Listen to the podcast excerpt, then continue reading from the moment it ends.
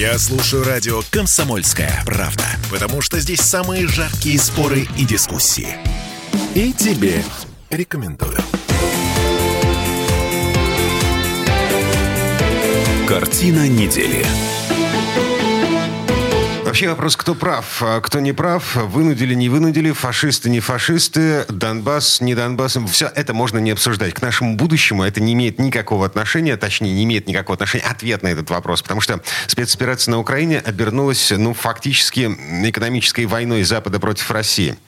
Как жить теперь будем? И когда и чем это закончится? Вот это обсуждаем сегодня. Я Дмитрий Делинский. Я Ольга Маркина. Ректор Гуманитарного университета профсоюзов Александр Записовский. Александр Сергеевич, здравствуйте. Здравствуйте.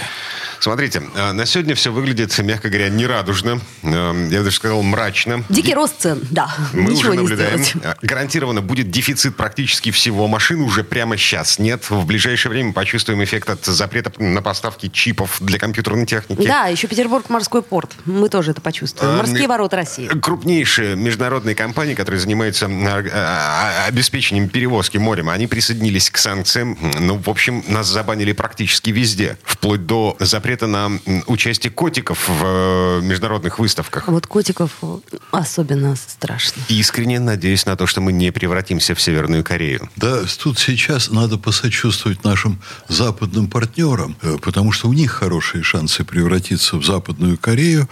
Э, У меня, э, как э, у человека, который участвует во многих видах деятельности, есть очень много каналов информации. Вот только буквально вчера ночью, то есть сегодня уже ночью я приехал из Москвы, где я, ну, скажем так, общался с очень многими людьми из разных сфер, имеющими массу информации, от военной, о которой я не могу сказать, и они полностью не могли сказать, до экономической, там, юридической, какой хотите. А до этого я практически две недели находился в Западной Европе, внимательно наблюдал за происходящим, плюс мониторинг СМИ российских и западных нагнетается у нас все время истерия. Но я бы хотел бы, вы удивитесь, я хотел бы пошутить и вспомнить знаменитое выражение Черномырдина «Мы будем жить плохо, но недолго». А, ну вот сейчас очень актуально, кстати. Очень уместная шутка. Спасибо вам за нее. Да. А, к- кнопочка-то, То есть- где, где у нас кнопочка-то красная? То есть Да-да. я могу сразу пойти к концу нашего разговора и сказать нашим гражданам, которые, безусловно, озабочены тем, что, ну, в общем, очень большому количеству жителей нашей страны ведь э, приходится жить от зарплаты до зарплаты, сводить концы с концами, а тут вывалились все вот эти вот новые ценники и так далее. Ощущение неприятное. Вот. Но несколько месяцев всем этим неприятным ощущениям я бы дал максимум. А это, эм, это почему? То А есть, потому ч- что- чем и когда это закончится? Это закончится тем, что мы переходим в совершенно иную ситуацию существования России. Так. Вот в мире животных есть такое понятие пищевая цепочка. Безусловно. Кто кого жрет, вот одни жрут травку, другие жрут птенчиков в чужих гнездах. Да, и глисты на верхушке пищевой Да, цепочки. и глисты наверху. Вот такие глисты сегодня это Соединенные Штаты, в очень подчиненном положении это Западная Европа. И когда мы м, 30 лет друг другу задавали вопросы, в том числе и здесь, в этой студии, почему мы, богатая страна, которая, в общем-то, не очень хорошо живет все эти 30 лет, и в Советском Союзе нам было тяжко, в этом смысле, в экономическом, в моральном было намного легче жить, чем сегодня вот в современной России. Вот. э, Мы все время ругали наше начальство. Так вот, кроме того, чтобы ругать наше начальство, надо понимать, что буквально до последних дней мы находились в очень тяжелой нише в мировом распределении доходов и расходов. Э, Когда делали мы много, зарабатывали мы очень много, но доставалось все это в основном не нам. А, А кому? Э. Кому в первую очередь Соединенные Штаты, конечно, они были наверху. Понятно. И они пытались, и до последнего времени им это удавалось, держать нас внизу вот этой самой пищевой цепочки. Смотрите, цифры. А, Значит, на пике экономической мощи э, Советский Союз занимал ну, где-то 10-11% от всей мировой экономики. Социалистическими странами, между прочим, 20, примерно 3%. Отлично. А прямо сейчас мы, доля э, нашей экономики в мировой э, меньше трех процентов. Ну, конечно, если мы вместо того, чтобы обрабатывать э, срубленный лес, Да, не только в его Сибири, кругляшом да, мы продают, гнали да. кругляк. Ну, мы уже находились в конце пищевой цепочки. А под- что может Да. измениться, учитывая то, что мы даже станки для обработки этого леса производить не умеем, Э, разучились? Вот слушайте, только не говорите, что не умеем или разучили. Здесь есть цифры совершенно бесстрастные. Называйте. Э, Мы про- в год э, производили, и, вернее,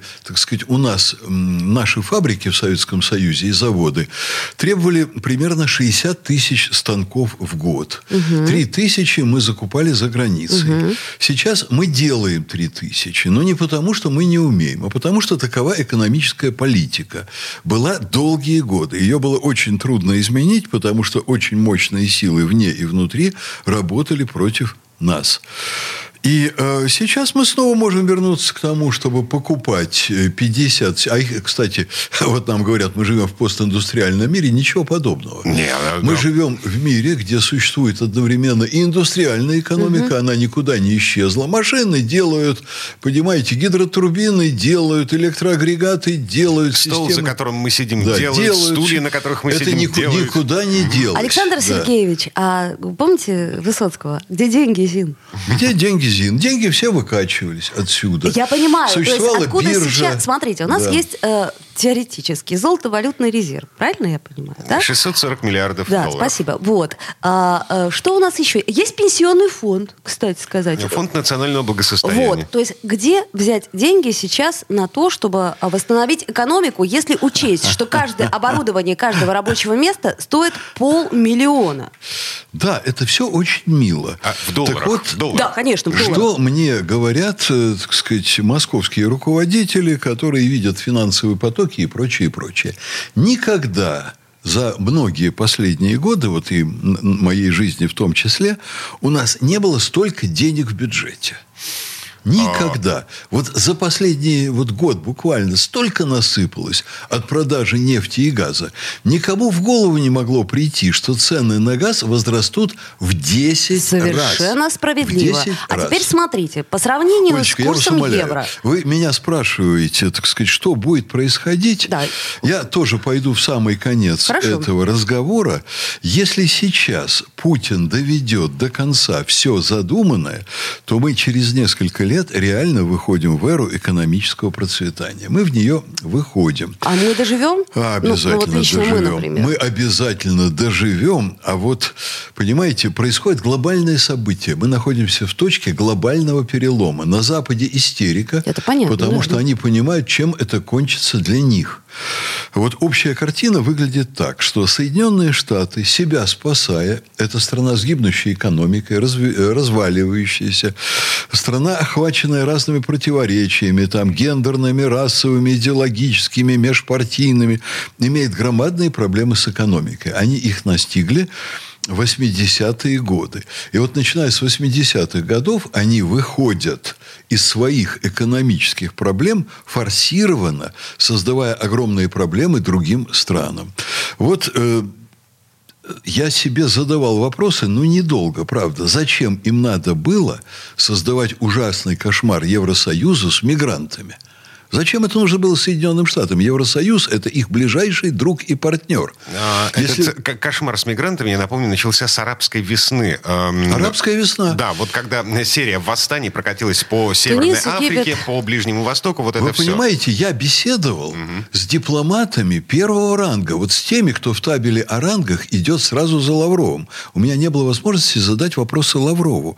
Зачем американцы организуют? Ведь вы возьмите глобус, если у вас у ребенка он стоит на столе, пусть даже маленький, но там все видно. Карту возьмите и посмотрите, вот что случилось за последние 15 лет со странами вокруг Евросоюза. Так а как вы ответили себе Сейчас, на этот вопрос? минуточку. Я иду к концу, если позволите. Я постараюсь быстрее. Вот вы решите, вы хотите, так сказать, медленные и длинные ответы на ваши вопросы? или, Шашечки или, ехать? А у нас или короткие. Есть еще порядка 13 минут на да. эту тему. Значит, посмотрите на карту, что вокруг Евросоюза. Евросоюз в кольце огня. Понимаете, когда нам говорят, что мы будем в изоляции, я смеюсь.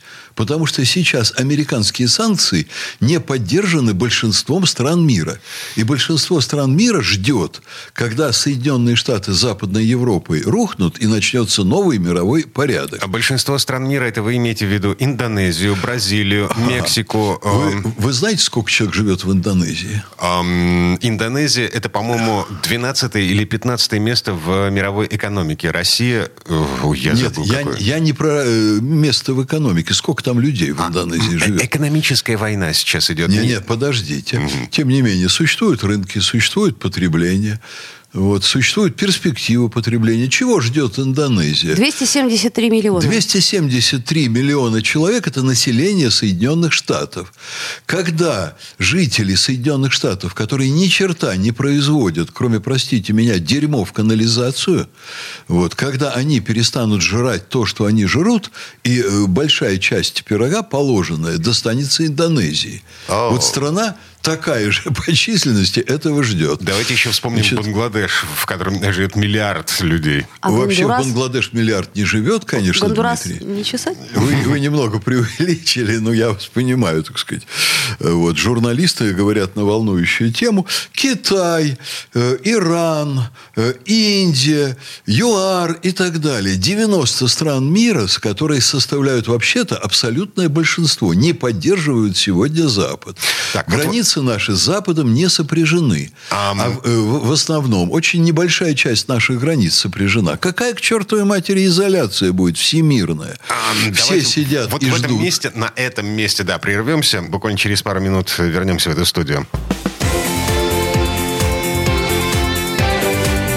Картина недели.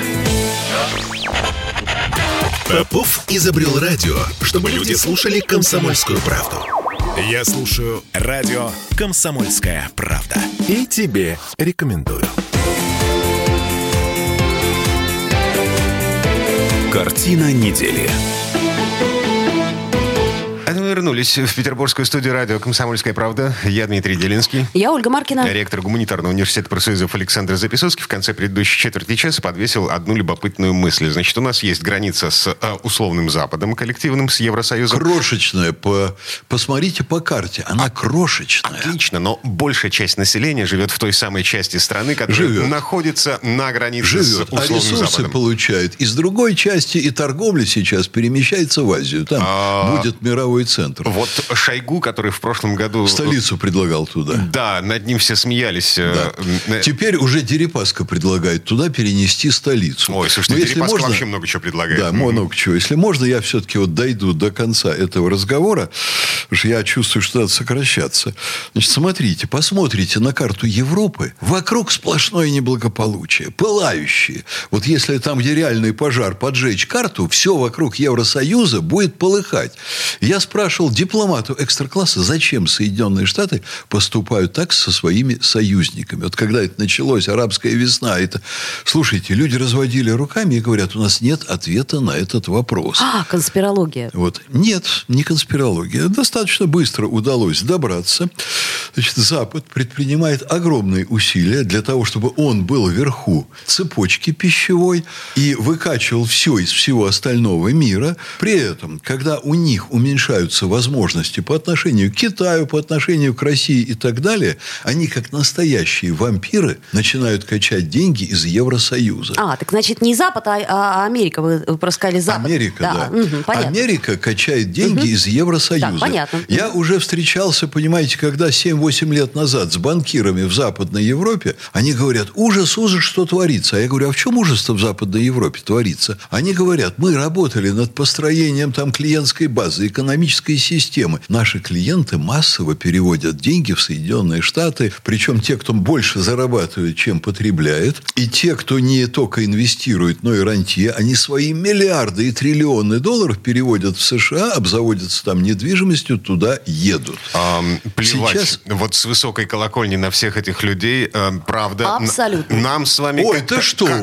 вы. жить... Когда наши идиоты переводили наши деньги, которые они у нас крали на Запад, и не инвестировали здесь, они действовали абсолютно по той же логике. Со Вот мы- слагательном наклонении А, уже то- трудно мыслить То есть сейчас. те- теперь этих людей, э, значит, что, Теперь у Запад них- сам перекрыл им э, кислород, Безусловно. и они вынуждены вернуть эти деньги Безусловно. назад. Вот вам последние новости. В Лондоне коммунальные услуги возросли на 30% на сегодня.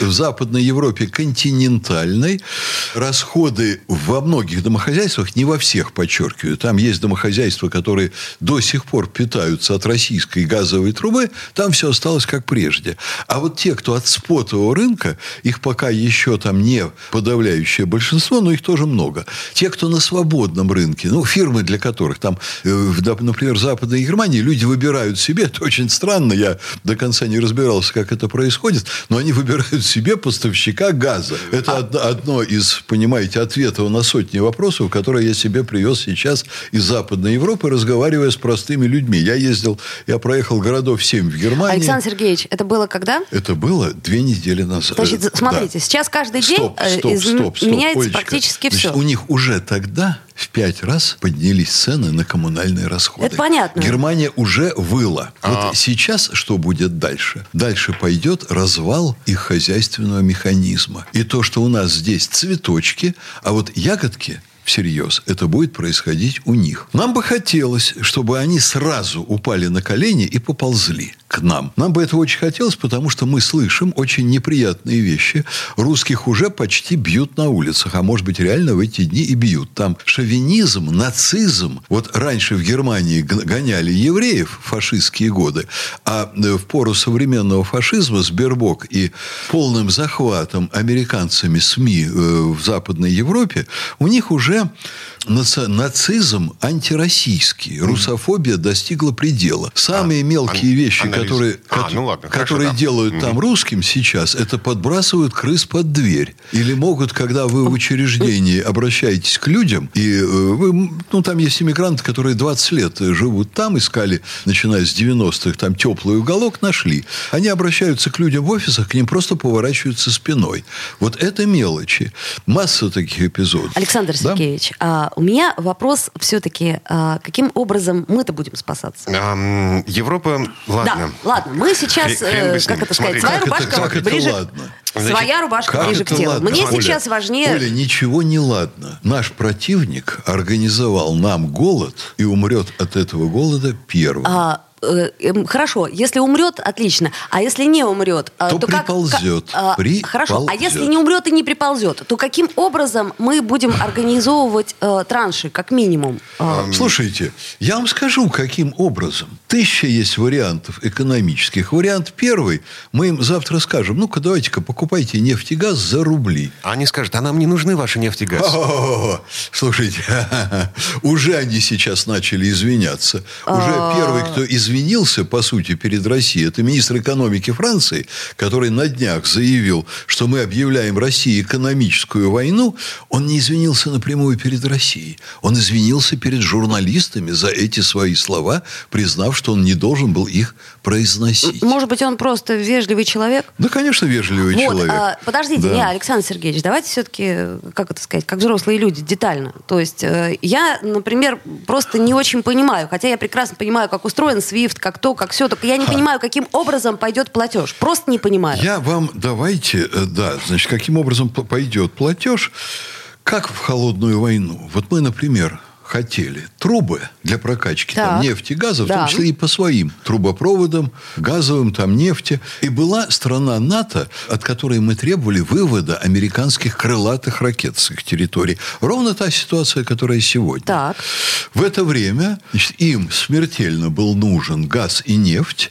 И договорились, была сделка, которую тогда Соединенные Штаты не смогли заблокировать. Нефть в обмен на трубы. А. И они как миленькие. В эпоху тяжелейшую, вот перед, буквально перед ядерными ударами они начали гнать нам трубы. Это называется бартер. Вот сейчас, значит, они там чирикают, чирикают, а Россия просто не торопится. Но в ближайшее время она начнет свои экономические ответы. По вашему прогнозу, в ближайшее время это? А, это зависит от того, когда будут взяты. Мариуполь уже по моим подсчетам должен быть взят. Э, Все время поступают разные данные, понимаете. Вот у нас уже говорили, Херсон взят, Херсон не взят, Херсон взят, Херсон не ну, взят. Да, мы сейчас информацию да. не анализируем, вот, но... Мариуполь, значит, э, Мариуполь, Харьков и Киев должны быть взяты. Есть один человек, который на сегодня на планете не дает их взять. Имя которого вы сами назовете или меня назвать? Мы сами назовем потом, назовите. попозже. Да, прямо сейчас назовите, не откладывайте. Господи, начинается на В, заканчивается на Н.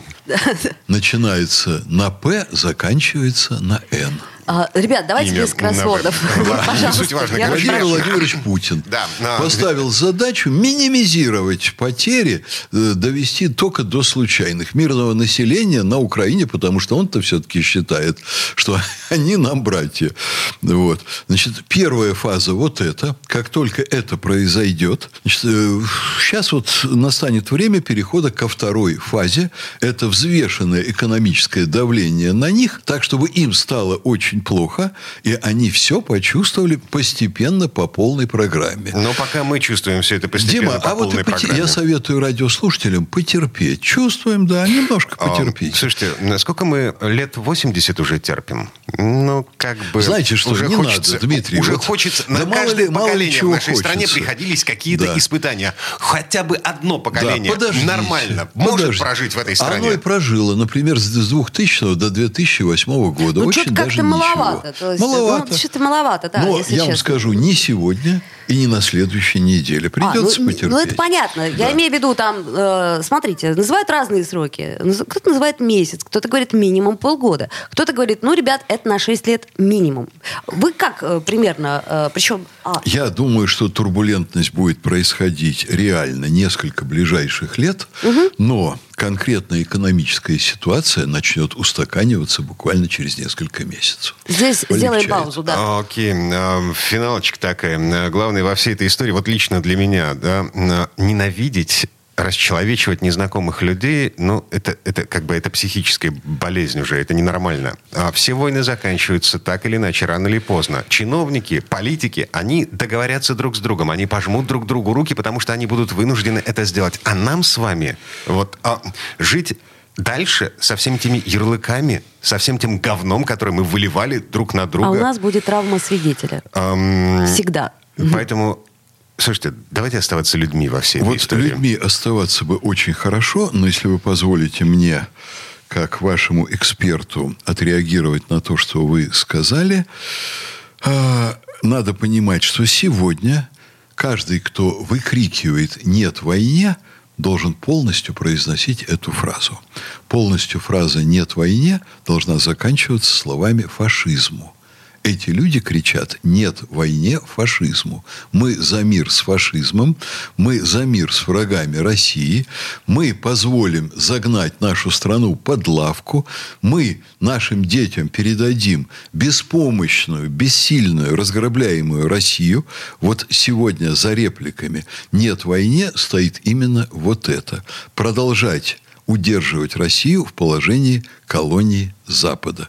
Поэтому я бы посоветовал бы каждому человеку, а их сегодня немного, это порядка 15% у нас в обществе по социологии, думать очень серьезно, когда начинаешь верещать. Проблема в том, что верещат с обеих сторон. Александр Записовский, ректор гуманитарного университета профсоюзов. Ольга Маркина. Я Дмитрий Делинский. Вернемся через пару минут.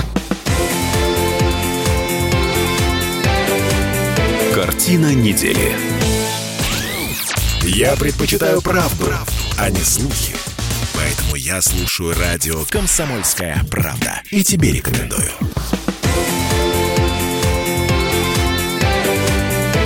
Картина недели.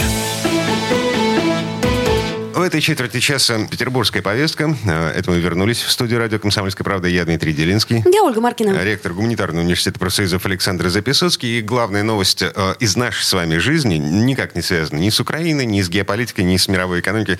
Омикрон ушел. Пятая волна завершена официально. QR-коды отменены власти не поторопились с этим решением? Я не располагаю достаточной статистикой. А ее выкладывают ежедневно.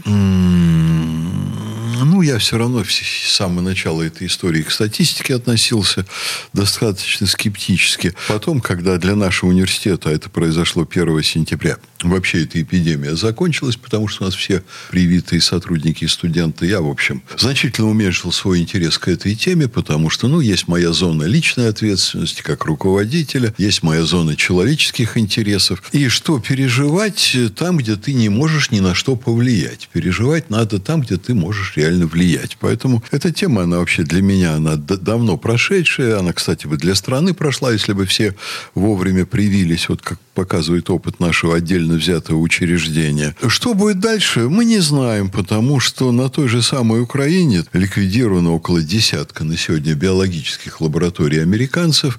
Там э, были уже обнаружены чрезвычайно опасные вирусы, которые внешне очень походили на омикрон. Поэтому, если кто-то желает э, вот конспирологическую теорию для себя раскручивать про то, что омикрон э, – это дело рук человеческих, ну, смотрите в сторону Соединенных Штатов, их биолаборатории, которые они разбросали по всей постсоветской территории в расчете на то, что они организуют вирусную войну, рассчитанную на э, генетические особенности нашей расы.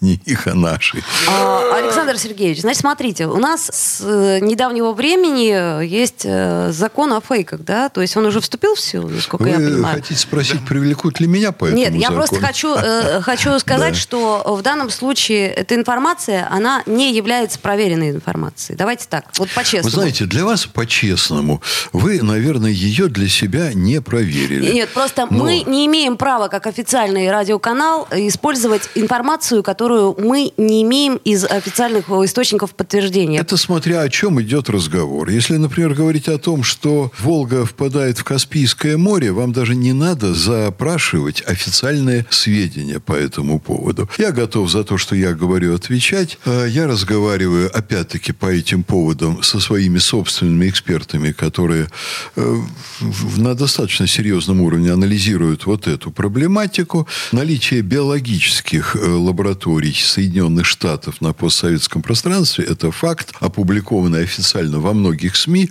А я еще много чего знаю, кроме этого. И имею серьезное основание полагать, что американцы эти лаборатории загнали сюда совершенно не случайно. Да, Александр Сергеевич, вы же говорите о том, что страна загнанная в угол, на грани развала, значит, там все плохо и с экономической, и с морально-этической точки зрения. Значит, загнанная в угол страна легко, непринужденно может нажать на какую-нибудь кнопку. Вот как у нас Путин привел в состояние боевой готовности силы сдерживания ядерные стратегические, а также и Соединенные Штаты. У них же есть лаборатории на границах э, с э, нашей страной. Ну, вот уже по порядка десятка из них уже уничтожены. Я думаю, что дойдет очередь и до некоторых других стран, которым придется, надеюсь, без принуждения к миру на своей территории их ликвидировать. Сейчас идет очень большая серьезная работа по, по сути дела, улучшению безопасности для нас. Эту работу ведет Путин, Шойгу, Лавров, вот и многие люди вместе с ними.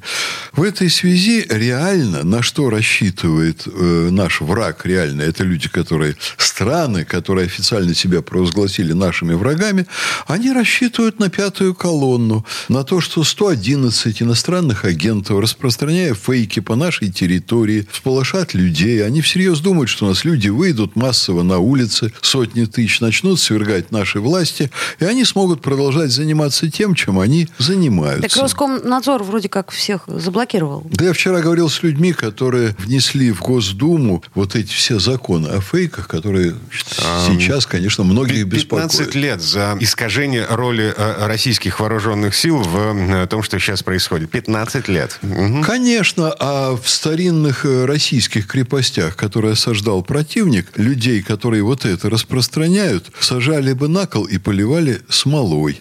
21 а, век, Александр Сергеевич. А сейчас 21 век, да. В 20 веке... Ну, не вот начинайте, как ну, не мне говорили, Как мне говорили наши ветераны, когда они слышали выступление нашего иностранного агента «Дождя» про то, что надо было сдать фашистам э, Ленинград, они говорили, что иные поколения, э, когда они были молодые, энергичные, за такие разговоры разорвали бы без оружия своими руками. Александр говорили, еще... не, не надо передергивать. Да. Это был опрос. Опрос на дожде был.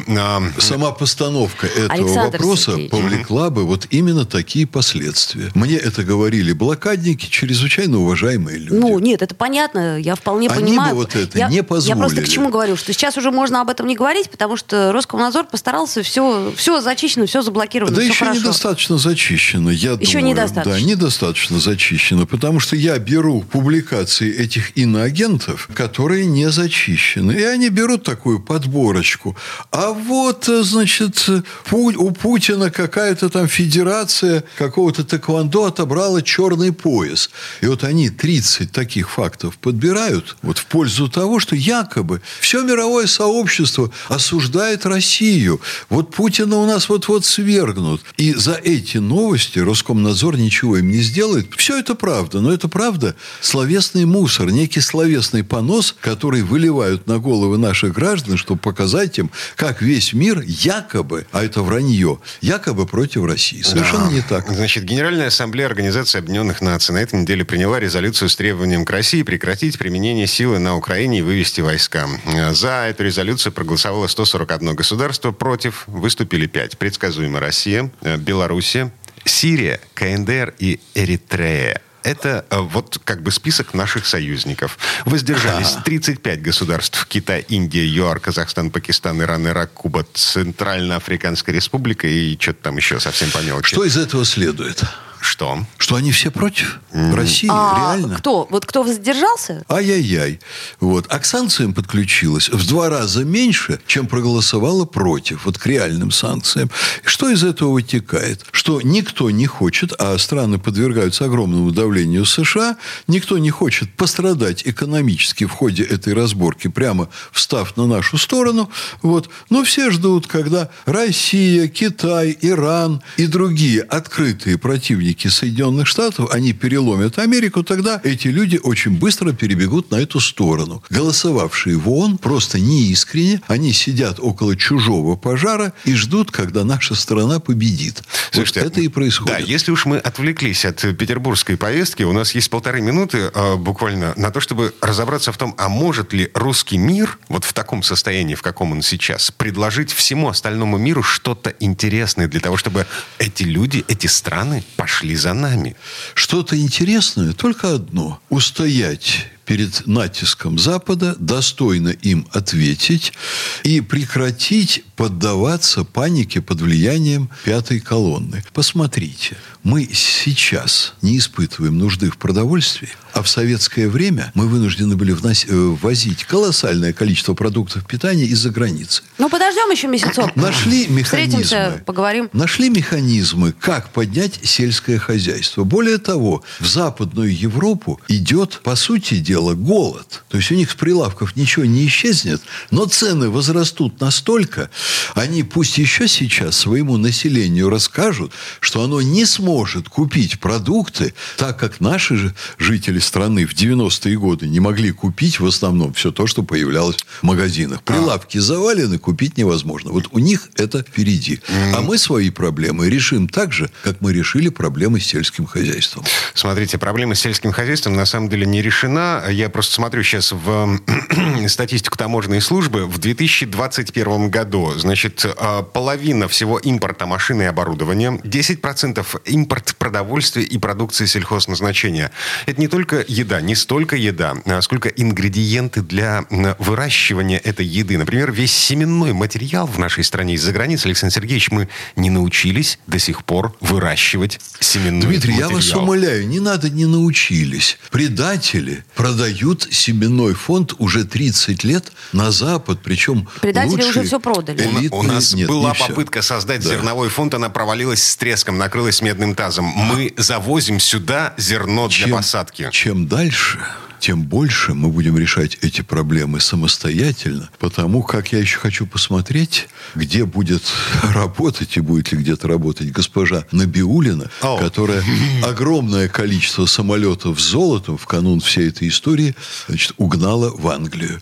По-моему, у нас здесь пятая колонна намного более мощная, чем э, мы даже видим и чем экспертное сообщество видит. Поэтому проблемы есть, но вот наша конфронтация сегодняшняя с Западом будет способствовать очищению нашей страны от всевозможной дряни, от тайных предателей, которые считали, что они тут наворуют, они тут наработают в пользу Запада, потом они туда, на Запад, убегут и будут там плавать на яхтах, купленных на украденные деньги. Все, что не происходит в этой сфере, только к лучшему. А, ну и как обычно, не дай вам Бог э, жить во время перемен. А нам что-то Бог все время дает. Угу. Как-то вообще везет нам с эпохами Знаете, перемен. вот в настоящее время я к переменам отношусь с большим оптимизмом и советую то же самое делать э, нашим радиослушателям. Эти перемены, они все в пользу прекращения кошмара, в который попала наша страна в 91 году, из которого она мучительно, очень тяжело и медленно выбирается.